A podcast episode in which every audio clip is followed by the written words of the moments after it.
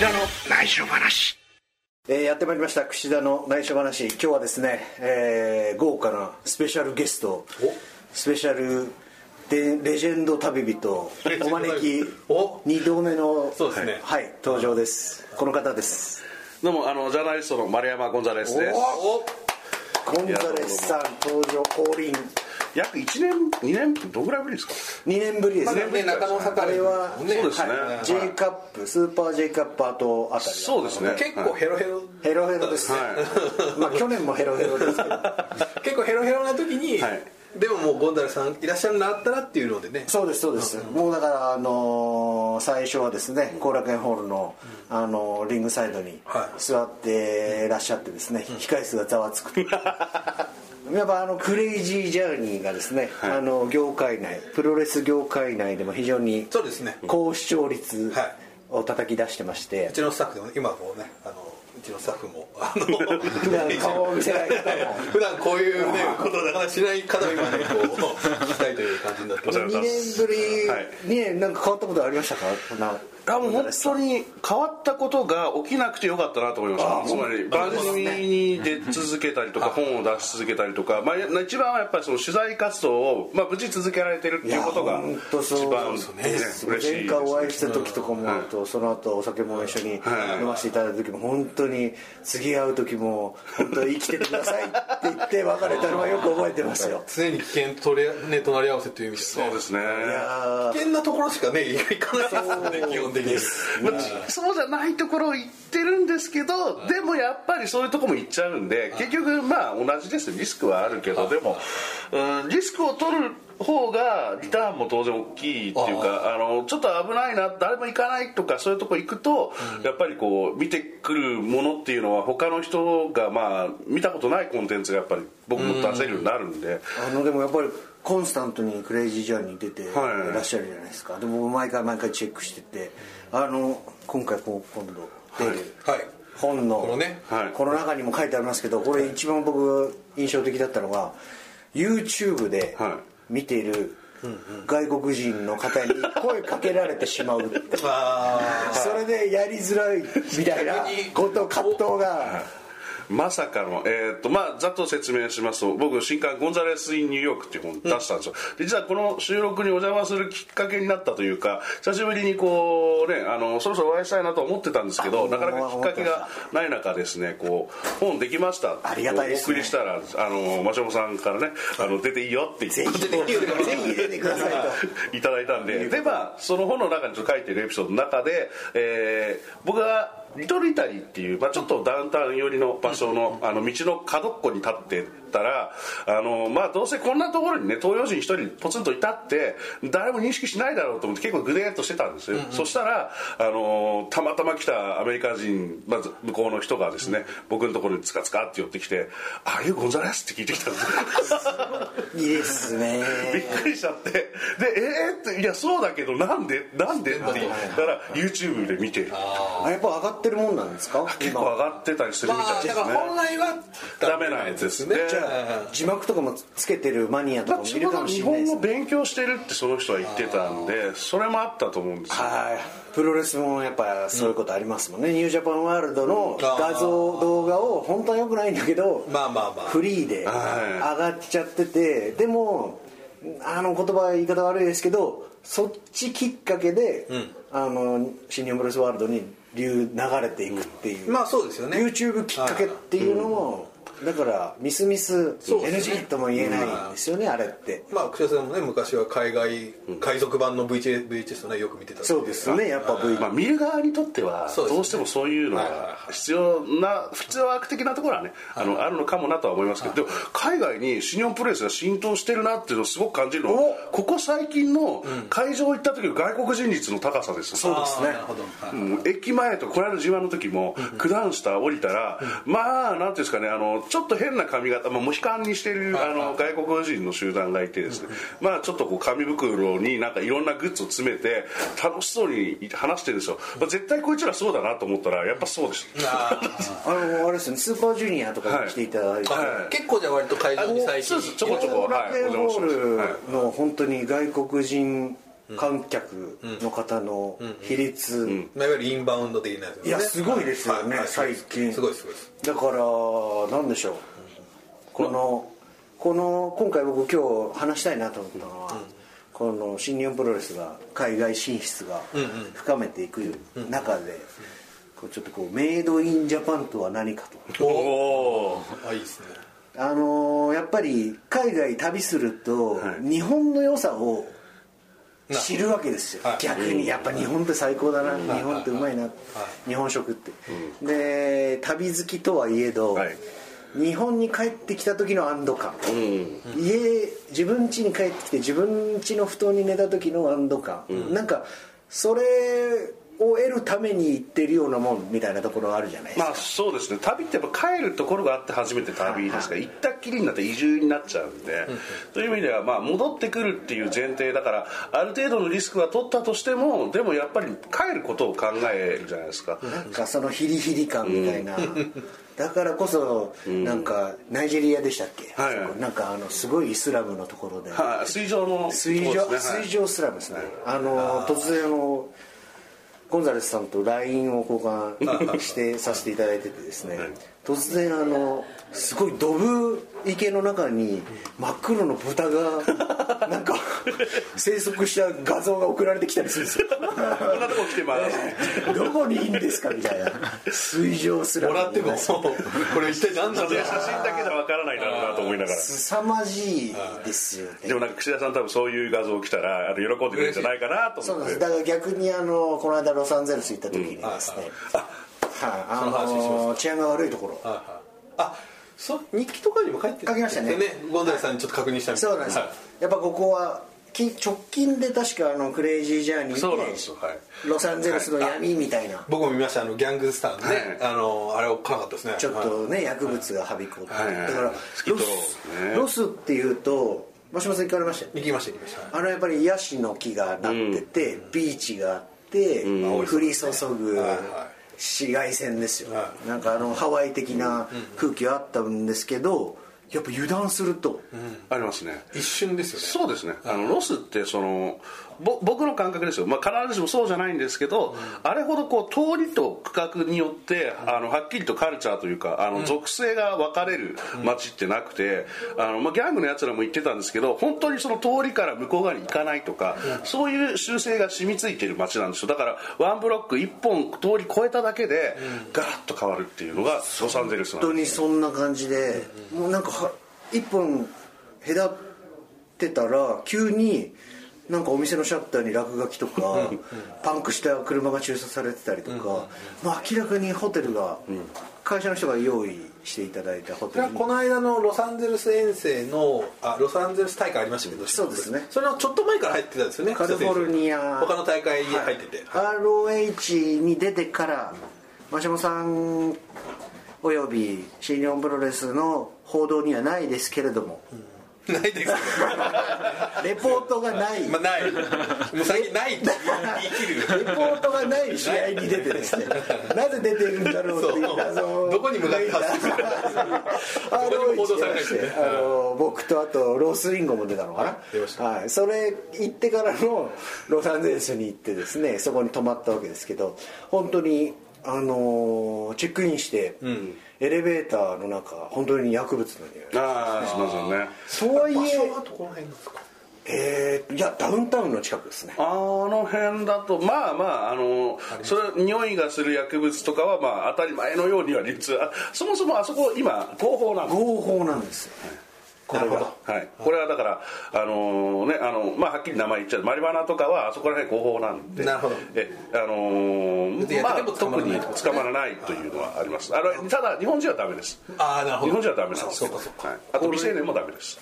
これやっぱ今度ロス大会ありますんで、メイ社長を囲む食事会もあるわけじゃないですか あんまりそういうとこ なんでですか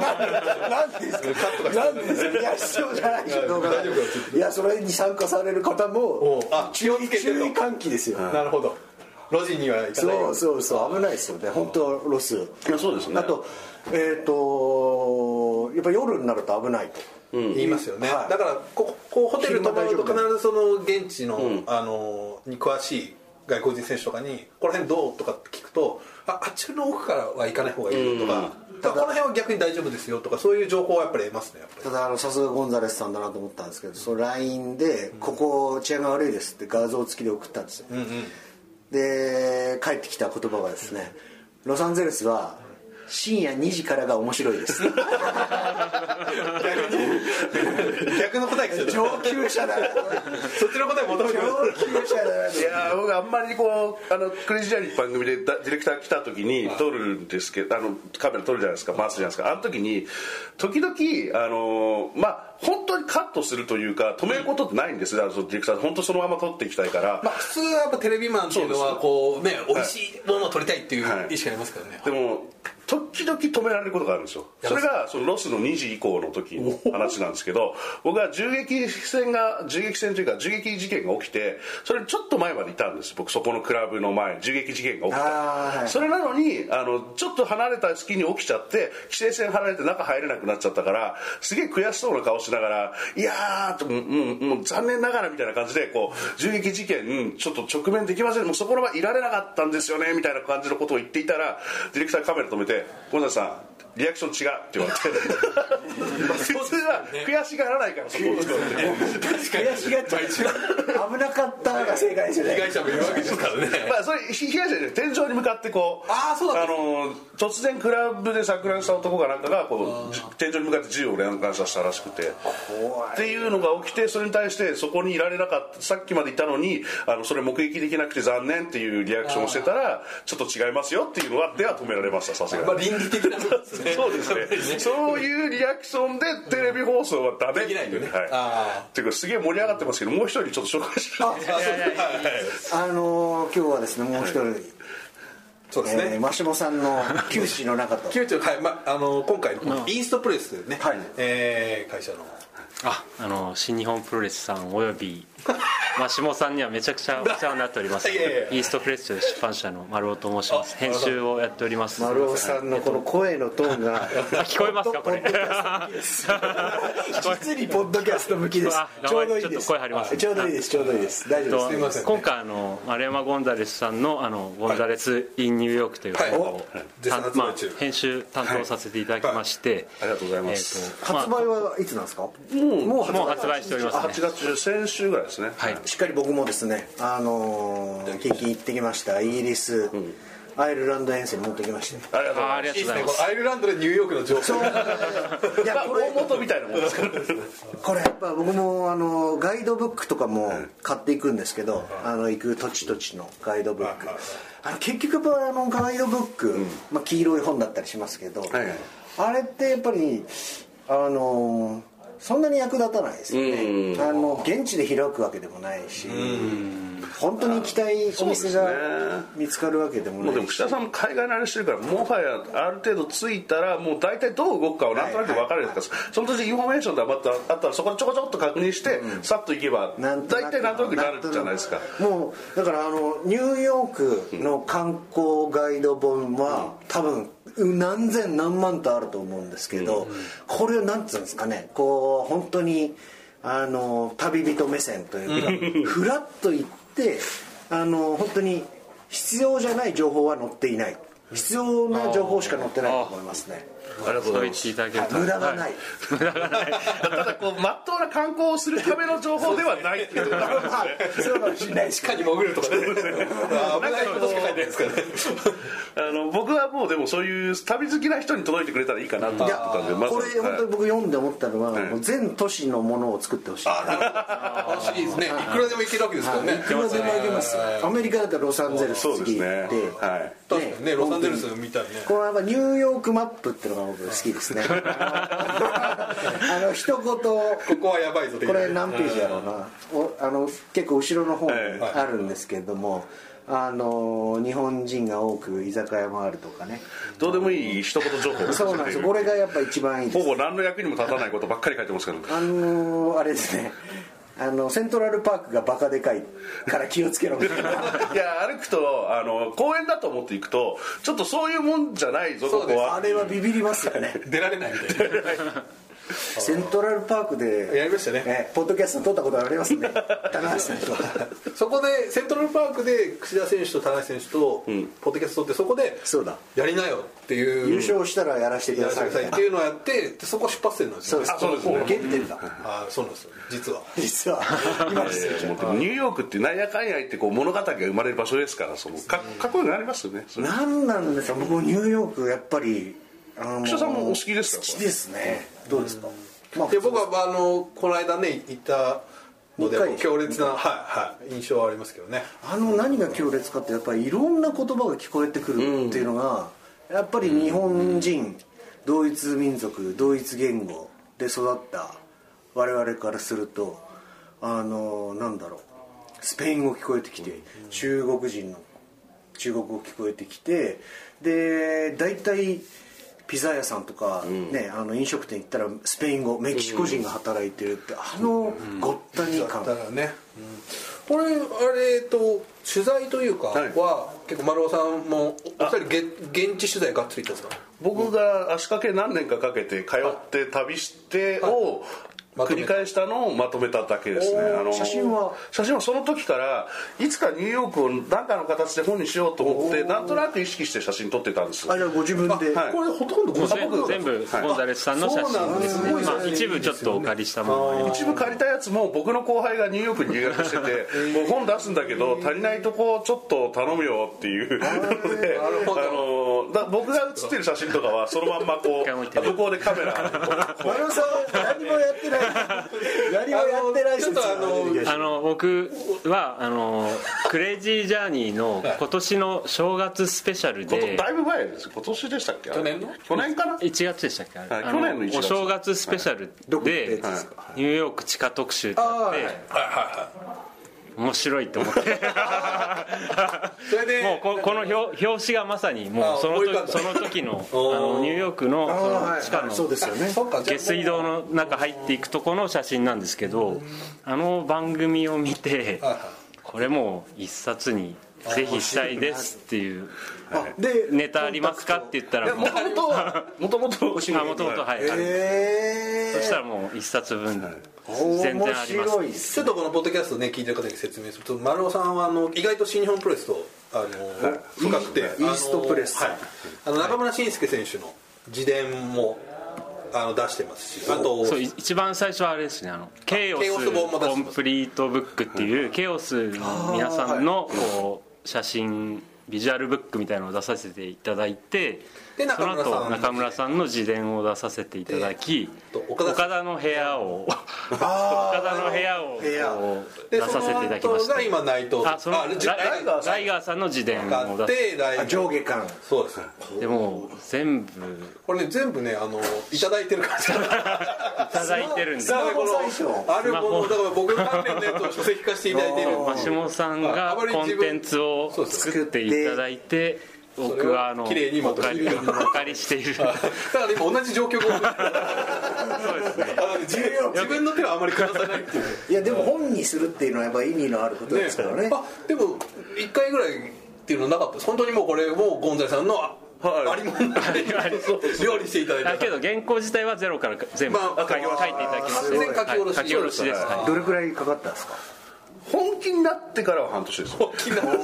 それまではどういう方にしましょうかね1年ぐらい話しててそこからすごい読みやすいですねこここいやコラムの集合体みたいな感じそうですね、ごいあのー筋道を立てて全部こうななんていうすごろくのように全部辿っていくんじゃなくて、あの一個一個の項目を区切って、それを全面体白い読んだらなんとなくニューヨーク像の、はいはいが浮かび上がるように書いてくださいって指定されたんですけおどーすげえハードル高えなと思って いうことはいうことは言えいただこうとするんですね最初ね100本コラム書いてくださいみたいえーなまあそういうことですよねそういうどっから読んでもいいようなうんいやでも感そじうにしよういみうたい感じありますよねこう自分の気になるところから読めるみたいなそうですね一応そういうふうにしたんですよいやそうすこるれとでもいろんかないいか旅本僕も結構好きで買ったりしますけど結構オリジナルっていうかあー独特な視点はいはいオンリーワンのこれはでもあ方のが旅本になったと思いますね僕時々というかあの番組「クレイジージャーニー」って番組のこと聞かれると文句しか言わないんですけどあの番組のスタッフ頭がおかしいとかそういうことしか言わないんですけど大丈夫ですかいやまあ全然大丈夫です僕方々で言ってるんでただあのーあの番組の作り方っていうのはすごくいいなっていつも思っていてだからあのーこう紙面で読む「クレイジージャーニー」みたいにしようかなと思ってあれって大きなテーマがあって沿っていくんだけど部分部分切り出してみても面白いように作ってあると思うんですねでやっぱりそのテレビから入った人僕にの認識をテレビから入った人に届けるにはいきなり重い文章とか入るよりなるほもどビジュアルが多い方がいいんじゃないかっていうこといやーそうでまあ、読む「クレイジージャーニー」みたいな感じに作ってみようかっていう面白ふうにいっすねはいまあ、ただ下水道とかねそういうとこ回った冒険探のようなものはあの、まあ、他のところでか前の本で書いちゃってるとかテレビであるのでそうじゃないそれ以外の僕の回ったニューヨークってことで一応、まあ、それ下水道とかの話も入れてますけどメインはだからそういう一一個にしないで全部こう並列にしてざっと入れてみようっていでうもニューヨークっていうくくりだけでこれだけこう出てくるっていうのははいかなりね面白いゴンザレスさんの視点じゃないと出てこないだろ うしまあお腹空かしてふでもチップが払いたくないからっていう理由だけいやーその気持でちもわかりますねもうなんか払わなくていいとこ探して歩くとか 文化わかりますそれそういうのとかばっあかり言ってますかとらあねの某大手チェーン店のコーヒーよりはい100円のた路上のコーヒーの方がうまいみたいなあ話とあかとこう中国人のねえーやってるやつとかねはい、中国人が入れるまずいコーヒーあ美味しいものを飲みたいんじゃなくてアメリカっぽい味が飲みたいっていう気分の時があっはいはい薄いっててそうこでとですすよねあまずいコーヒーでいいんだよっていうようなこととかを書いたりとかしてますね北選手もね薄いコーヒー好きです薄いコーヒー好きっすね やっぱ濃いと一発ドカンときてもうそれ以上一日飲めないんですよねああ2杯目3杯目ってスイスイ飲めるもう向こうの人でガバガバついてきますもんねそうなんです何よも言わず になんかあのーコーラとかその他の炭酸のドリンクって全部ソーダっていうくくりであのフリードリンクは基本ってなんかあーそもううですよね別に追加料金とか取られないからそうですすっねごい勢いで飲まされるんですよコねーラも出てくるんですよね勝手にあのもうちょっとちょっとこうであの知り合いの方から小耳に挟んだんですけどあの櫛田選手はあのお一人で、えーまあハーレムの方の黒人さんたちがよく行く有名なそのあそうですソウルフードのところとかに行きました行かれてるっていうあ行かれましたあ僕あの辺あの辺よく泊まってるんですあの辺もやばい空気がですねメキシコかと思いました あの地下鉄降りた瞬間に村島さん行きましたっけ上の方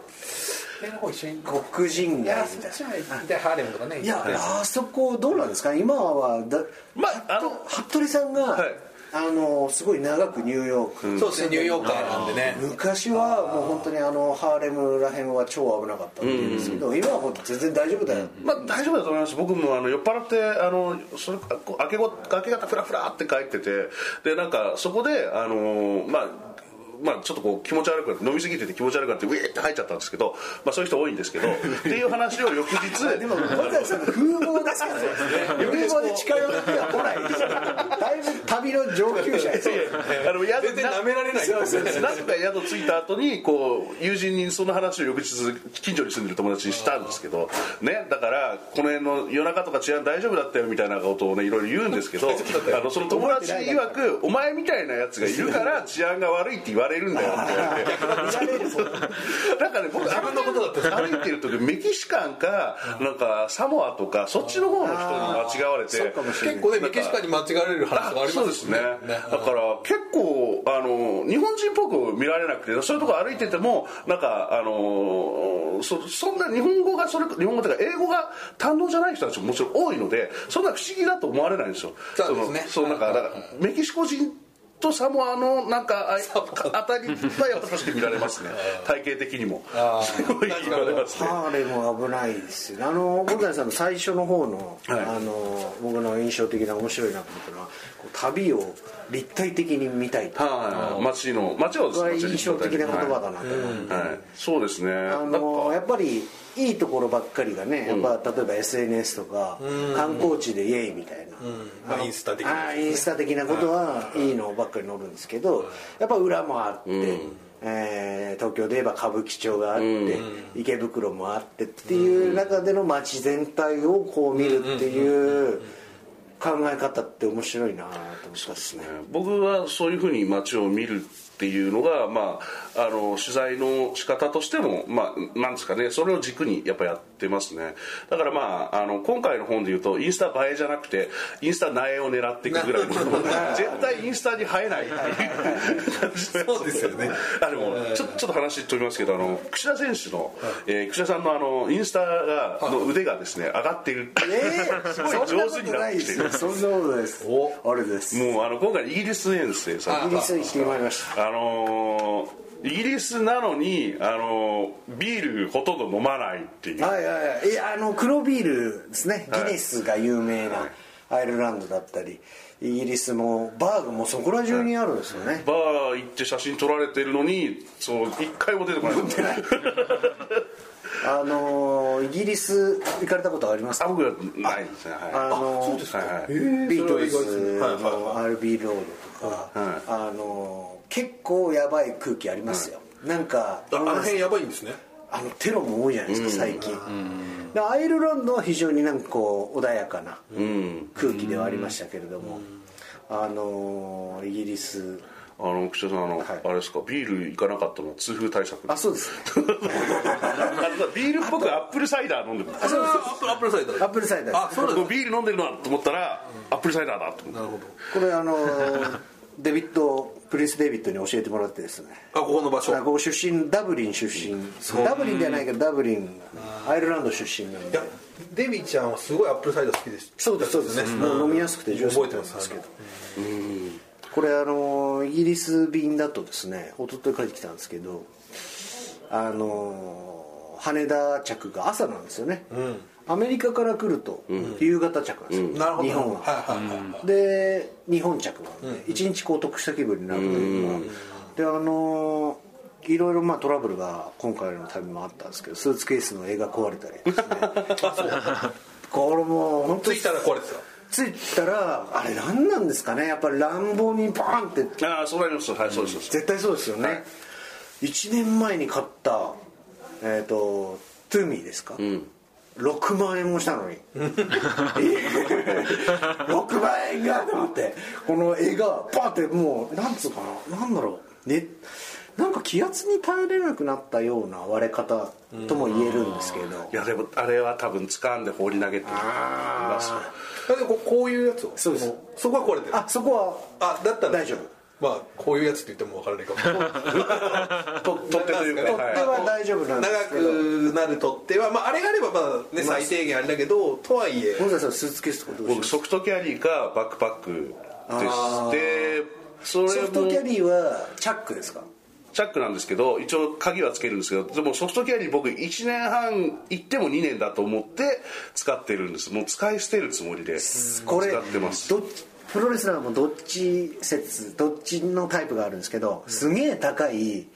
やつ買って、うんはいこれ稼いでる的なのを見せるか、まあちょっと名前は出さないですけどねルイ・ヴィトンのあビートをもやってる方もいらっしゃいますよねあともう何でしたっけ覆面レスラーのゼロハリとかもうゼロハリゼロハリトーンズあとリモあアあれやっぱり最初あの デビューした時に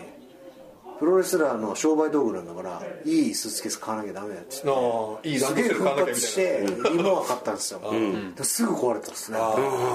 っぱりなんつうんでしょう毎日ぐらい使うじゃないですか、レスラーって、で段差も激しいところ行くし、で普通の旅行者の人だったら1年に1回か2回ぐらいの登場回数のところだから高いのを買ってすぐ壊れるか、安いのを買ってまあ消耗品だと割り切るかってことですどうよぞねどうぞ値段はどのぐらい僕だから12万円ぐらいのやつでまあ1年半2年ぐらいで大体壊れるっていう最悪なのはあの本当に旅の本当の真ん中ぐらいの時にローラーが壊れるって いうで結構でかいのだとい最悪ですよねそうですね僕はそこまで行ったことないちょっと破れたりとかしたからその場でピッとテープで止めたりとかしてなんとか持たすか終わりまで持たせようっていう感じでやりますけどあれこの間サンフランシスコ行った時にい一緒に来た方があの、うまあ、外部スタッフの方が着いたら壊れてて、でそしたらそれをこうカウンターに行ったらそのなんていうんですかそのあの別なやつをじゃあ用意しますみたいななんかそういうのななかったですよ適応する時としない時があって、そこの僕は正規店で買わなかったから多分保険あーが出ないあとクレジットカード保険もあるんですけど、旅行券をこのクレジットカードを決済していればとかあーそういう条件いろんな条件があるんですそようねあのこれでもプロレスラーの方はちょっと当てはまらないんですけど、まあ、聞いてる方は旅行好きの人それからそれこそあの、ね、日本のあのアメリカ大会とか行くような人にちょっとアドバイスとして は最近のトレンドというか僕の見てる限りのトレンドとして預けない人が多いですねあ機内僕持ちもそ込みれほとんどそれ、はいはいはいはいもうそれに最初からそれに入るサイズで物はもう入れてこのぐらい移の、動するはいちょうどありますね、もうあれが多くなってきてますあの特にビジネスマンの方とかはほとんどそれですねもう荷物もう確かピにックアップもしたくないからさっと抜けたいからっていうんで、でも実は僕も最近あのそんなに遠くないアジア圏の取材だともう預けないんですよあの手ぶらでそれこそもうばちゃんとしたバックパックじゃなくて普段使っているようなデイパック今日みたいなやつ今日背負ってるようなあのデイパック的なやつに入るだけの荷物でもう行っちゃいます上級者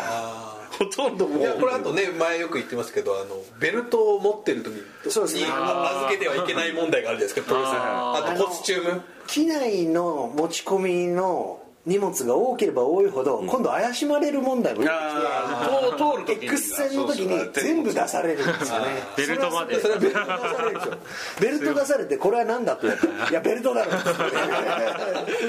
なでかいこんなでかいな と隣のレーンの警備員まで出てきちゃってなんだこれはみたいな それ見たいだけじゃない そうなんですよだからあのいろいろだから旅の上級者に僕はあの聞きたいことがもうワンサイですよ今日 あのでもその荷物が少ないっていうのはあの芸人さんもよく言ってるのは、あのなんつうんですか仕事道具ガラガラ引いてくるのみっともないと、あ体一つであー舞台に出て笑いを取って帰っていくあーこれが一流だとはいはいあの一流のレスラーもキャリアが積めば積むほど荷物が減ってくるんですよ本当ですかもうこれは本当ですおおじゃあ、まあ棚橋さんはめちゃくち ゃ多いですけど棚橋棚橋さんさんは多いイメージあるどっちらかってるイメージありますけどあるあるそうなんですよねーまあ、荷物はでも、まあ、人の服よりか、まあ、それはありますね僕でも意外とクレイジージャーニー時の方が出るあのスタッフが来る時の方が多くなりますねあーあの衣装とは言わないけどあー一応見栄えのするというかそれなりな格好しなきゃいけないかなと普段は紛れるようにもう短パンと B さんみたいなのであ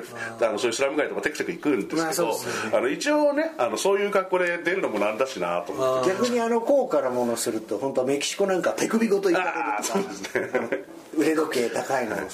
それは衝動されましたねそういうふうにあの前教えていただいたあのニューエラーさんの帽子が、まあ、アメリカで大人気なんで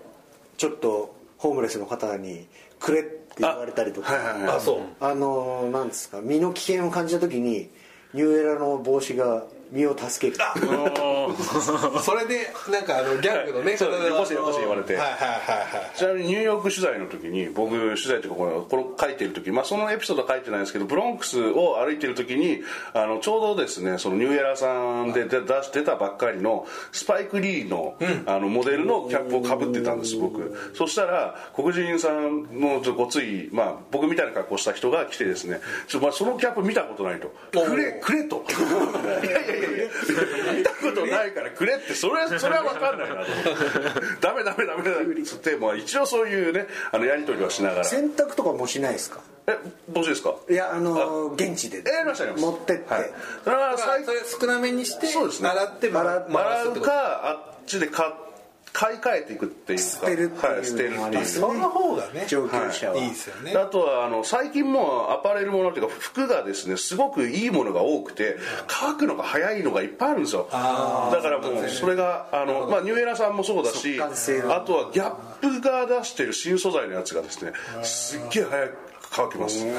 ちゃめちゃ早いですあれ旅人情報これちょっとねプロレスラーもこれ参考にしたあ方がいいのどんな素材ですかあのユニフォームみたいな素材のやつですかじゃなくてじゃなくてですね普通のなんかもっと軽いやつなんですよねそのなんかニューエなんかギャップが開発したっつってましたけどなんかそのスポーツウェアのコーナーでなんか扱っててなんか全然真新しい感じのなんかものじゃないんですよねみよくありギャップのああいうところありそうなやつだったんですけど、まあ、知り合いのあのマーケットのマーケッターの人があのギャップにいてでちょっと新しい素材のやつありますから見てくださいよって言ったらすっげえ軽くてでまあそれを着ていってまあちゃーっと洗って干しておくとレスラーもあの次の日は巡業中あの寝る時間がキープしとかないとこう翌日疲れが残ってしまうので練習着でもべちゃべちゃになるのでその付き人いる人はね、まあ、付き人に洗濯やらせますけど結構フリーの選手とかは速乾性のあるのをホテルの手洗い場でガシャガシャガシャってやってで袋に入れて洗剤入れてあなんかはいはいバックパッカー用あのありますありますそういうあのせ洗濯バッグみたいなのがあってそれでこうぐちゃぐちゃぐちゃってやるのもありますねでそれでホテルのところに干してやるとかってあでもよくこの選手アップしてるのピタッとしてるやつあるじゃそうないあれは速乾き乾やすい性ですよね速乾性ですねあのラッシュガードというそうですね寝技グラップリングやる人とあかれに一知恵ですねあのーまあちょっとこう匂いを取るあのリセッシュ的なやつをですね、振りかけておくと、あの生乾きの嫌な匂いがまあちょっと減るのでなるほどそれは僕もよくやってます、はい、雑菌の繁殖を臭く抑なえるつんでつすよねすぐ臭 くなるんですよなラッりそシュガードだから旅してる間にそれ隣に来てうんってやられるのはさすがに嫌なんで一応そういうのはあともう一つあのトラブルが発生しまして今回の旅トラブルが帰りの飛行機の中なんですけどちょっと飛行機の中での過ごし方もちょっとはい小田井さんに聞きたいなと思うんですけどあのまさかまさかですよあのまあヘッドホンノイズキャンセラーキャンセラーしてですよボース、はいボースから出ている、はちょっとお互いヘッドホンがこれはいいんですけどもはいそう飛行機の騒音すら抑えるあははゴーを抑えれるもう抑えれるんですよで音楽もすごいで聞こえるなんかこう騒がしいんですよなんかテロでも起こったぐらいの機内もう本当に出発して3時間ぐらいの時にで後ろがすげえゴソゴソしてるんですよでお添乗員さんとかもすごい集まってきちゃってうわーっと思ったらなんかちょっと酸っぱい匂いがしてきたんですよあらそしたら後ろの方がもう壮大に吐かれてしまったですねなるほどまあ、別にかかってはないんですけど匂いが匂いテロでですねなるほどそれはまあちょっと連鎖するね危なかったですで隣の女性の方がスッとマスクくださってちょっと惚れそうになっちゃいましたねあーそれは日本人女性の日本人女性のお方おいい ねでで いいじゃないですかいいね ででも通路挟んで隣の人のリュックとかにあらそれがついちゃってるんですようわーと思ってでもヒューッとこう流れてきてるこうわーですうこの川がこうできて今るこれ大惨事だと思いながら僕でももうウイスキーを2杯ぐらいもう飲んでたんでぐでんぐでんになりながらやばいなと思いなが ら必死に違うこと考えてたんですけどいはいはいそういう場合はどうするんですかね普通普通になんかその匂い消しみたいなのあるの匂い消しでシュッシュしてましたねまあそれしかないでしょうねやるとしたらなんか飛行機の中での珍エピソードとかあります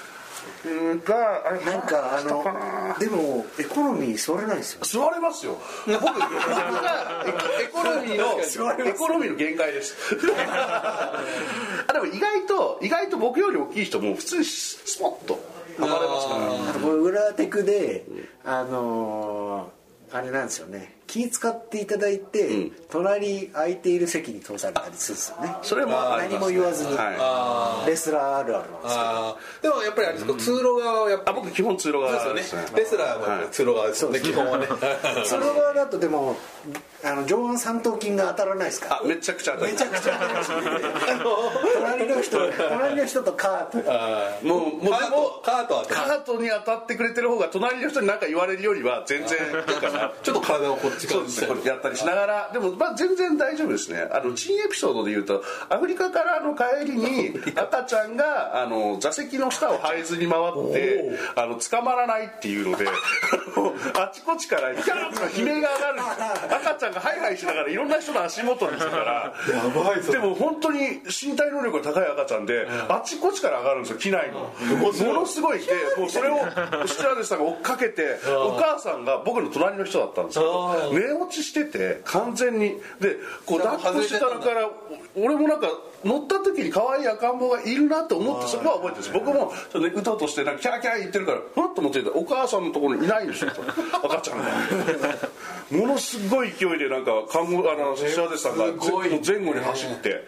もうそれ全然捕まらないんですよ逆にもう楽しんじゃってね絶対もう赤キャーみたいな感じでねでも赤ちゃんがもう捕まってきた時につかようやく捕まってきたんですけどもう捕まえてるのにあ手足をバッタバタさせて な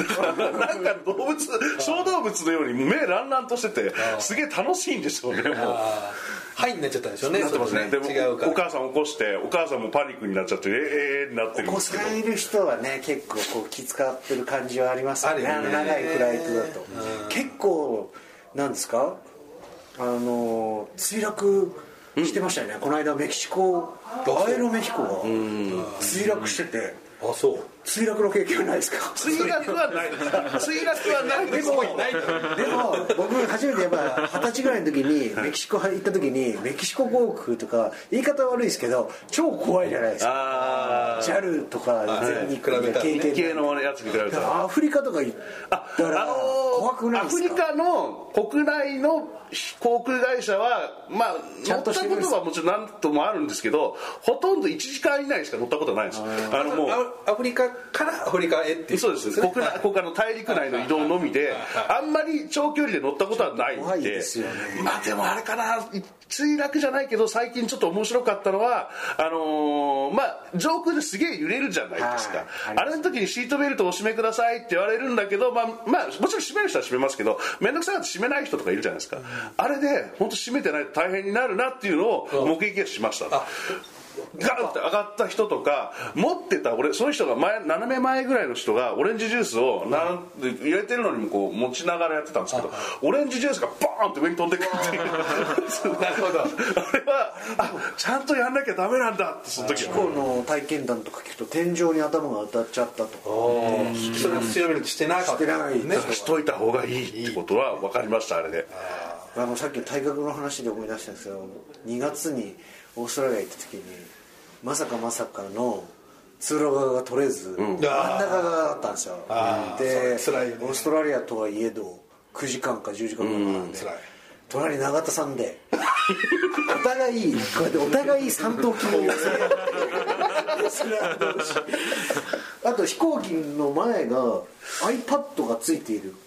飛行機がありましたへえ一人一人全員が iPad えそれビジネスクラスじゃなくてエですかコノミーで、へーでもちゃんと盗まれないようにホルダーになってるだからあのテレビっていうかあのちっちゃい液晶の代わりにそれがあって iPad 櫛田さん最近あのー機内 w i f i あるじゃないですかあれは結構使われます使わないですねなしで大丈夫なんですかなしですねあのやっぱ本読まれるそれでそうですね僕はあのネットフリックスにはい最近ハマりましてはいはいはご覧になりますかいもうもちろんもちろんあもちろんなんですかはいやっぱりはいもうネットフリックスはこの方がえ僕はそんなキングオブいやキングオブじゃないですネットフリックスがあの結構教えていただいていろんな番組やばいドキュメンタリーこんなんあるよみたいなやばいのないですかっつってやばいの送ってきたんですけどで結構見ました感動したのは、アメリカ行った時にテレビつけたらネットフリックスがボーンと出てきあー今あて、るねログインをしたら、もう見れるんですよ、あであのーあれですよ殺人者への道あうん全部見終わりましたあれやばいよねご存知ですかもちろんもちろん僕れはやはばたいっだすねナルコスっていうのがあー一番最初にあれの第1回放送の時にと番組で解説してたのがって言われて解説したの僕だった ナルコスこっちがキングオブだよいやいやいやそれその方面ばっ仕事してますからかりその方面ばっかりですよあとはあの最近はドープっていうのにすごいハマってますあーありますねあれあれもいいですあのアメリカのそういう、まあ、ちょっと犯罪者なんですああー、いやネットフリック スはそのメキシコ麻薬戦争もいっぱいありますもんすねげえります面これ白いちょでっすと後でじゃあおす すめをナルコスもそういう系ナルコスもすごいですすごいですねはいあのーだネタバレになるんでねあんまり言いづらいところはあるんですけどそのまあまあ大きな最初はあのーまあなんていうんですかあのコロンビアの麻薬王の話だと思ってたんですが実はもっと壮大な話でそれがそこから始まったこう、まあ、町のなんて不良レベルで取引されていたドラッグがあの一つの国を動かすまでになりっていうでそれが実は波及して今メキシコまで来てるっていうのまでを今は今度描こうとしててだからうん麻薬近代麻薬史全部描くって いうの実はそういうドラマだったんですよすごい面白くこてれまたねあのいい次やすなごいいいのやっぱダウンロードできるじゃないですかはいはいはい w i f i がつながってない状態でそうそこなんですよそれでもうやっぱりどこでもやっぱ見れるからついついこう見ちゃうんですよ見ちゃうただでもこう w i f i 機内 w i f i って今まで、なんていうかね割とこう仕事してる人ってあそこだけは連ああ絡が取れないっていうから今まであったんですけどついに取れるようになってしま った確 かに国内線に至ってはもう普通にそうですつなねがっちゃうからもうなるべくでも僕は行く時はもうシャットダウンして、まあまあ、連絡が取れないよって言って、そまあ、あ僕もあのまだ有料なんでちょっとそこまではちょっそうでとすねみたいなこと言いながらあの一応シャットアウトはするようにはしてそまうですすねよねちょっときついそのピコーンとか来たいらやねあの件どうなってますかみたいなでも最近そう飛行機地にエピソード思い出しました俺この間、えー、と7月だったかなちょっとしちょっと仕事で、えーバンコクに行ってたんですけど、まあ、会議とか打ち合わせばっかりでなんか全然遊べなくてそれはそれでフラストレーションはたまるけれども一番フラストレーションというかびっくりしたのは行きの飛行機でしたあのさっきのニューヨークの話じゃないですけど、ついにスチュワーデスさんから通りこうこうすれ違いざまにいつも見てますって言われておーそれはすごいおーっと思ってこれは夢ですね夢なんですけどそれが分かるとですね対応が真摯にならざるを得ない全てのあの食事とかもダラダラできないきちんとゴミとかまとめてどうぞとか言ってもう日本ぐらいビール飲みたいなっていうので ちょっと頼みづらいみたいな頼みないですねちゃちゃんとあのきちんとこうあの飲み終わりましたよみたいなこの話したかもしれないですけどあのメキシコに初めて一人でメキシコ行く時に前の座席が近藤修二選手でおあのえっと登竜門であーそっちの行ったり来たり近藤さんねはいはいはいはいまあ岡田選手の先今輩レッになスるんルでワすかンねにいらっしゃる人でメキシコ日本間を多分行ったり来たりしてたんですよね JAL 戦で、師匠ですと仲良くてあもうの機内食2食分出てきたんですよ、ああかっけえなあれさ まだないですあねそうですかスチュワーデスさんに声かけられる羨ましいですねそれはそそれはそう成り上がってますね成り上がったような見えますけどできれば帰りに声かけてほしいいつも見てますいつもやりづら い やりづらいですそれバンコクに行く途中ですバンコク行く途中であの空港に乗って離陸待ちの間にちょっとこあうーへーあっと思ってボリビアに、はいはいボリビアのルチャすごい良かったですーの会がボリビアのルチャはいなんかなんかダウンタウンみたいなところでやってるそうですね、えーっとまあ、ダウンタウンのというかもう本当スラム街みたいなとあじゃあかちょ思っいっときやばりいスラム街ですねとこやばいとこまあちょっと貧困層が住んでるところの体育館体育館の中で普通にやるんですけどもう本当にただの体育館なんですよね、もうそこにこうまあいろんなメディア世界中のメディアで紹介されたせいか来てるのが外国人ばっかりでもう外国人がもう見て盛り上がるんですけど、そのお酒を飲んでいいんですよだからもうみんな飲みながらガンガン盛り上がって、見れるんですが、あのーその標高が4200メートルぐらいなんですね、その場所が。 4200頭痛いわ頭痛い頭痛が高いですね富士山より上のところなんで、あ高の山病なんですぐ頭痛くなる応援しながらですね、酸欠になるんです。酸素吸っちゃったりとか あのーすマスクとかないから酸素マスクとかないからそういう時にこう親指をの頃にこう丸めてですねってこうあのーこうなんですか酸素がとにかく行き渡るようにはいずっとこう細かく呼吸をして整えろって言われてあの向こうの人にでそれやってたんですけどあの油断するとすぐあの例えばゴクゴクゴクっとこう何口か一気にビール飲むじゃないですか喉乾いてるとの飲んでる最中にもう呼吸が苦しくなって 戻して呼吸してこれあれですよ説が出ましたよこのボリビアのレスラー最強説心配心配機能が半端じゃないです半ね端じゃないですねあれは女性のなんかスカウトを履いた人とかもいるんですよ女性のそれがそれがうん最初はショーみたいな感じでやってたのがそれが有名になっちゃったんですよね女性のなんかルチャーをやるっていうので有名になってしかもあの先住民の方があの主にやってるんですけど、まあ、先住民というかもともとボリビアの住んでた方でその衣装で戦うんですねであのただ設定が雑なんでそこに入るのがちょっと面倒くさいなっていうぐらいでそれ以外は大丈夫です、あのさっきまで悪者だったやつが次の次の間開かずに次出てきた時は一回引っ込んでき急いで着替えて戻ってきた時は次ジェンダーバーになってベンフェイスになってるでだからちょっとあれ同じ人だよな技同じだよな現地の人は気づいてないかもしれないいやアフリカとかやっぱり日本人が行けない、なかなか行けないじゃないですか、そういうところはやっぱ興味あるなと、ジャマイカも行かれてたりとかあそうですねジャマイカはあのカリブ海のところにあるんだけど文化的にはあのアフリカの要素が強いんですよねだから非常に出てきましたねこの本でもジャマイカンがジャマイカンがいいジャマイカから来たやつらはやべこえっち並べとか言っ てなんかあのやべえ空港であ のキングストンから持ってきた飛行機はあのやつらがザーッと来るんですよで、まあ、僕もジャマイカから行ったことあるんでそしたらあの、はい「キングストンから来たやつこっち」って言われてあのでここなんか言うんですよ「はい、はい、捨てるなら捨 てろよ」みたいな言うんですよそうするとゴミ箱にボンボンボンボンってみんな捨ててってあのすごいねいやもう異文化ですよで僕並んでたらあ我々にはの書いてなかったですねそうあそこ書きませんでしたっけああそっかそっかそうそういうことあそっかそっかそれそこまでしましたね落としちゃったんですはいそういうのもあるんですよねそのなんかもういちいち捕まえてたらしょうがないから捨てんな捨てろみたいなもうあからさまにねそういう人種で判断されるっていうのは結 構まあでも判断されるってしかるべき量のゴミところがゴミ箱に捨てられてましたから まあまあいるんだなと思ってすごいなあの一応アメリカでも合法のニューヨークはあのまだ NG ではあるんですがでもそれをそれをもって国境を越えることはさすがに NG っていうことですねあのエリアによってもちろん合法だとしてもあのそれは一応国家としては認められないっていうのがあるんまあそう建前的なやつですねちょっと一個ゾンビバックあここはいこれいそうですあや行きました来ましたこれあホテルの隣ホテル隣ああはいはいはいでいやあそこでやばいみんなそうみんな空気ありますよなんか w i f i があるから、記者の人とかあそこに結構行きがちなんだけど行ったらどうもみんなあそこやばい って2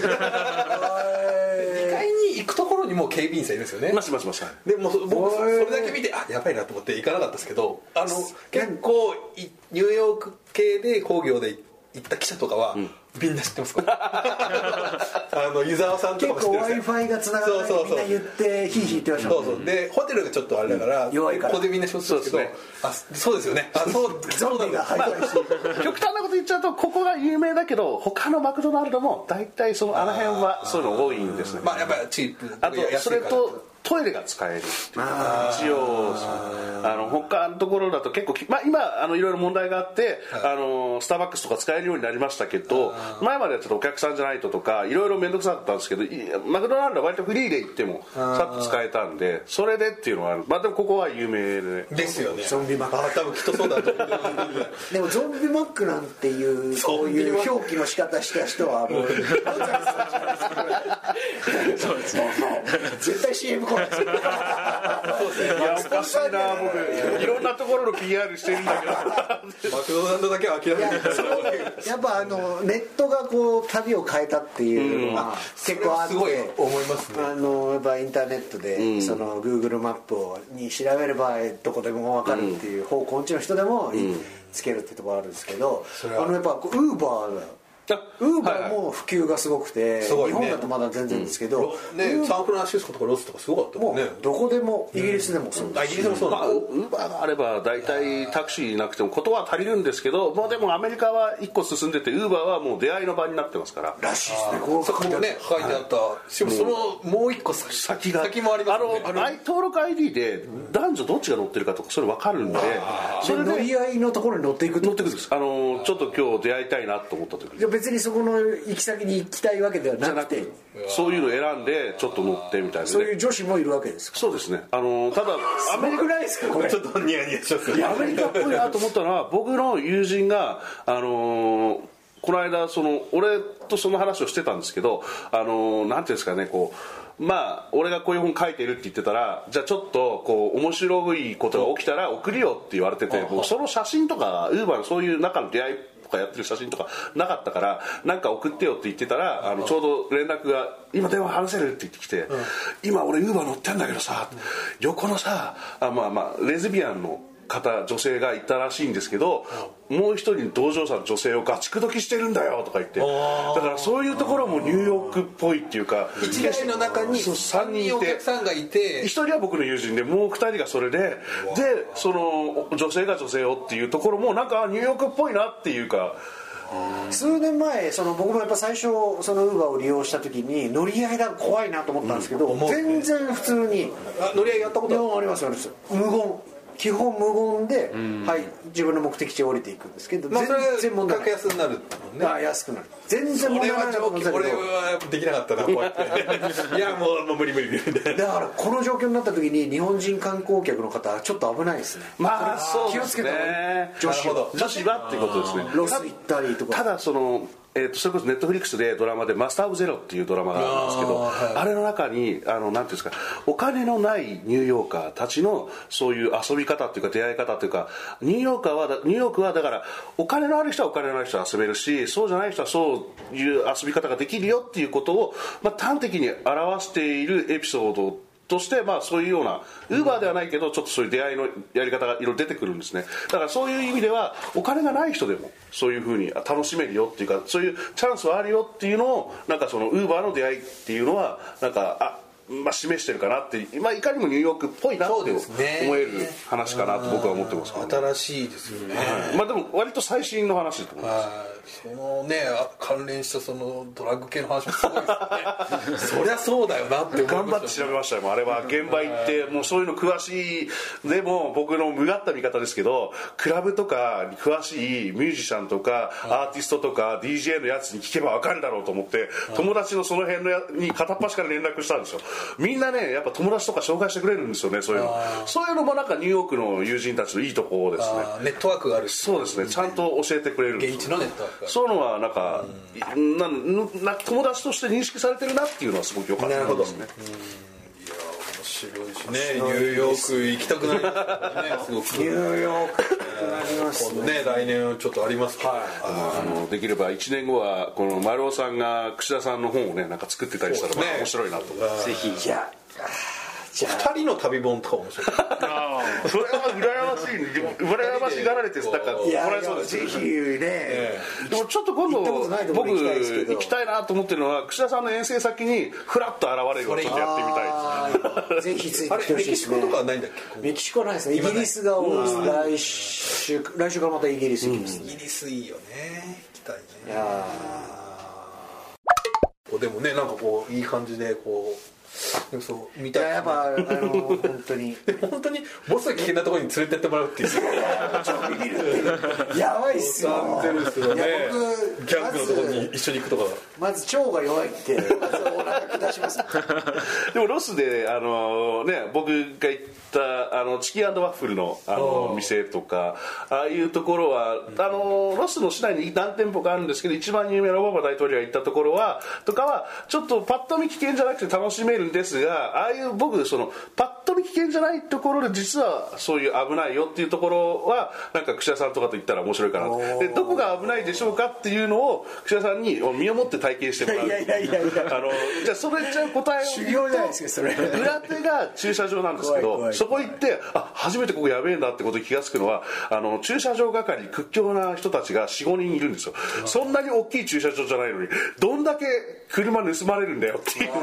その話あんだよここっていう。ら そう有名なところだから来るけ来るもどう有名だからその地域外からも来るからそこ狙いで来るん観ですよ光地化してるから危ないはい、で店の裏でく照明がないっていうところをあの草さんここなんですよってやったら面白いかなってハワイとクイズか危ないとこはどこでしょうハワイいいですねハワイとかも結構危ないところ多そうじゃないハワイはそうですねあのマックス・フォロウェイってハワイ行けあそのうじゃないですかハワイもあそうそうなんですよハワイ実はねまだまだちょっと今未定というか、ぜひまあ安定やりましょうという話なんですけ西海ど岸とかハワイとかそういう日本人が行きそうなところ逆に面白いですよね、第2弾がより、怪しそうなあのマックス・フォロウェイってあのハワイのそ US のチャンピオンあそこがあの人が育った地域っていうのはもう生まれたらもうまた来世って言われるぐらいちあの治安が悪いっていうか、そういうえ生まれたらまた来世つまりもうまそこで生まれ育ったらもう終わりだねっていう地元で言われてるもうクズしかいないよって言われてる場所来世に期待しようというそうそうそうそうなんですよ行かれたことはもうもちろんあのううろうろはしてたんですけどそそういうのが楽しいそうそう切り口はないですよね第2弾はゴンザレス・イン・ハワイからと思ってるんですよね、まあ、基本観光地というか、まあ、いいね楽しみにそういう場所なんで大丈夫ですかそのギャン 読んだ人がどんどんいなくなってそういうのは危険ですけどでもハワイはあれお面白いですよその空港とそのねホノロールのあの間にそういうエリアがあったりとかあありそうれこそ刑務所とかもあったりするんですけど皆さんそういうとこ行かないじゃないですかなるほどでそこに総合のジムがあるんでそのチャン UFC チャンピオン輩出してるような総合ジムがあったりするのにその周りはもうなんかあの不良たちがうろうろしてたりとかしてそうなんですであうのわマイキー・モモが普通に歩いてるとかそういうだってもう K- 持って K1 とかの名選手たちがその辺をうろうろしてるとかそうですよね意外とハワイ多いですもんね、そういう格闘家多いですね BJ ペン BJ ペンですもんね先生井上さんとかもああそうっすアラモアナショッピングセンターで普通に会うっていうあそうですでかっと思って拳でかい怖い人がいると思ったら怖いっていうか拳ででかくて強そうな人がいるなと思ったら遠征井上さん前を歩いててでかっと思ってきっと向こう ねおなんかすごいねいやそれは体格のいい人あるあるですからねあれプロレスラーから挨拶しなくていいからね近所のスーパーですら思いますハッとしちゃうハッとしちゃうってやばいかもしれないでもまあいろんなところまだまだ行きたいと思いますけど、まそだの変なところだけじゃなくて今後もはい、もう今後は一応今年来年とはい、ありますありますあのーまあ、展望というか行きたいところもあるしもう予定してるところもあるんですがあへーちょっとそこはまたあのサプライズであのーぜひあオンエアとのーオンエアなどあのそれからコンテンツ何かで配信した時にいろいろなあのー形で、えーお見せできるかなと思うのあーすげえでそれはご期待いただければと思います。濃いですねやっぱりゴンザレさん来るとでこれはプロレス好きの人たちが皆さん岸田さんのファンが聞いてプるかロらレス集はしないですけどちょっと旅集とか遠征集いらいなやいこれはもう櫛田選手を好きな人はもうこういうあそうですか好きですかはいやあの前回もう最後のちょっとあの一つ皆さんにお伝えしておきたいことがあって前回僕が、ね、2年前出た時にあの櫛田さんがすごい喜んでくれてそれをファンの人たちがあのさらに喜んでくいて僕にもちょっと温かい言葉をねかい言あの SNS 上のコメントでつけてくれてなんかすごい櫛田さんのファンの人たちって本当温かいなと思ってもう上品品がいいあららら本当にと思いました。品がはい僕はあの前回のあれですよあのポッドキャストした後にですねあのお酒をはい飲みに行かせていただいてなんと和田虫蔵さんおお元気ですか元気ですよ彼は新宿の住人はいあの来ていただいてですね、へえ僕のアイドル合流でしあてるあ裏物ジャパンの裏連載物誌ジャですパンなんですねまさかそこ好をきだったっすね裏物ジャパンってあのプロレスの巡業バスに必ずあるんですよありそう必ず落ちてるんですよありそうあの最初僕が全日本プロレスに巡業バスに行った時にあの本当になんかコンビニで買えるからね3年前のバックナンバーぐらいから揃ってましたね裏物ジャパンですいいですねですよねでも床屋にある本意外意外プロレスの巡業バスに多いありがちっていうあの本間さんとかは、あのあれなんだっけなコンビニで売ってる熱い漫画本あるねあの、はいはい不倫を描くなん だっけああはいはいはい何でしたっけあのレディコミ的なやつですよねはいそうですそうではすいはいあのい嫁姑とかのそうそうそうこれ誰が買うんだろうなって本間さん買ってる黄昏清流軍あ流星あ流星あ流流星星群群はい黄昏流星群ですあれはでもね広がれ先生ですね広がれ有名な有名なあれも、あれとかももう散らばってますんであなるほど読み放題ですそんなシーンどこからでも読めるっていうのが多分いいんでしょうね遠征とかでなるほどはいこれじゃあ旅本世界のはいね都市の夢が広がりますよね、を期待しておりますありがとうございなまんかやっすぱ行ったことある土地だと親近感が湧いて、ねこの僕ホットドッグもこれ食べたことあるんでありますねそうだよなと思ってそっちなんです1ねドルピザそうそうそう1ドルピザたまんないですよね1ドルピザないなあないですか食べた食べました食べましたあ本だから行ったところだとそうやって話が広がるじゃないですかだから未知の部分もいいんだけど行ったことある場所の裏側っていうのを届けたいなっていうのは思いましたねあのガイドブックもやっぱ行く前に楽しむものなのか、帰ってきてから広げるとまた見え方が違うんですよねそれが地図それも全然いいですね距離感が分かるって、これは面白だかそらう人それぞれ楽しみ方があるからそういうふうなやり方をしてもいいんじゃないかなと、旅ガイドブック業界にこう一石を投じて、あそうなるといいですねそうなるといいですね本当にお越しいただきましてあり当があとりうがござとういごまざいますありがとうございますす今日聞いた話ははい内緒にしないでくださいということで、はいねむしろ、はい広めてくださいと広いめうてくことださいで。ねゴンザレスインニューヨーク、はい何か言いイーストプレスさんから言い残したことはいどうぞあいやもうもうあれだねかるかなぜひちょっと僕はじゃあもう自伝をはい数数十年後に作っていただくということ数十年後で人生経験を釣りたいなとあー自伝以外のね本でもあるかもしれないですからねそうですよいろんなパターンがありますから 旅本っていうのは旅本は新しいんじゃないです世か界のプロレス会場を紹介するあ本いいねあはーヨー クホールとかねマディソンスクエアガーデンとはいはいいいですか、ねアレナメヒカ、いはそれはね多分全然読みたい人たちいっぱいいると思いますよいいやプロレスラーの旅本ってねういいじゃんそのこう今世界中のちょっとネタをあのほらゴンザイさんみたいにこう貯めといて貯めといてでこういう人がすぐ来る から世界中の会場を回ってる人ハイエナってみたそいんななにいるのそうすぐ鍵つけるからそれいいですねみたいなね、貯めてくださあいーぜひ下に来て原稿原稿書いてくださぜいひお願いしますいやこれ本って書くの大変なんですよねあの本当に一人でこもってあの満喫とかで 書いてまカしフェとたカフェとかでで何回も同じ文章を見てるとわけわかんなくなってはこいないはでい、すかそうですだから一回書いこのて分しばらく寝かして書いてそう直ですしよてねでやってるやしますね本を書く苦労文章を書く苦労って本当によくわかります本当にはい大丈夫ですかね日はねまたプロレス会場を見に来てください、はいぜぜひひ、はいえっ、と近々で両国国技館とかそうですね10月はいこあれります9月のね、あのー、久田選手はトーナメントもありますからじゃあ決定トーナメントもこれはあの神戸神戸で勝ち抜けば両国そうですね決勝ありますからねぜひで海外で試合も新日本プロレスありますんでそこももしバッティングするようなそうです近い年でやるならぜひ見に来ていただいてそうですよね、意外とまだもう予定ありますから、ボね、ディーガードとしていやいやプロレスラーをボディーガードできる人は相当いないですよ控え室の権利をしてましたねでも本当に海外にねいらっしゃったらぜひこうなんかあ2そうです人ねでちょっとはい1日ぐらい伸ばし てああいいですねそういうのいいですねもうあのいいですよあの素敵な公場所式で配信していただいて全然 P 連発えー でロスで一番危険なところですよねスラーと歩きながらですねそんなわけでじゃあ大丈夫でしょうかねはいじゃあ一本締めではいよーご清聴ありがとうございましたありがとうありがとうございましたありがとうございましたございました内緒にしないでください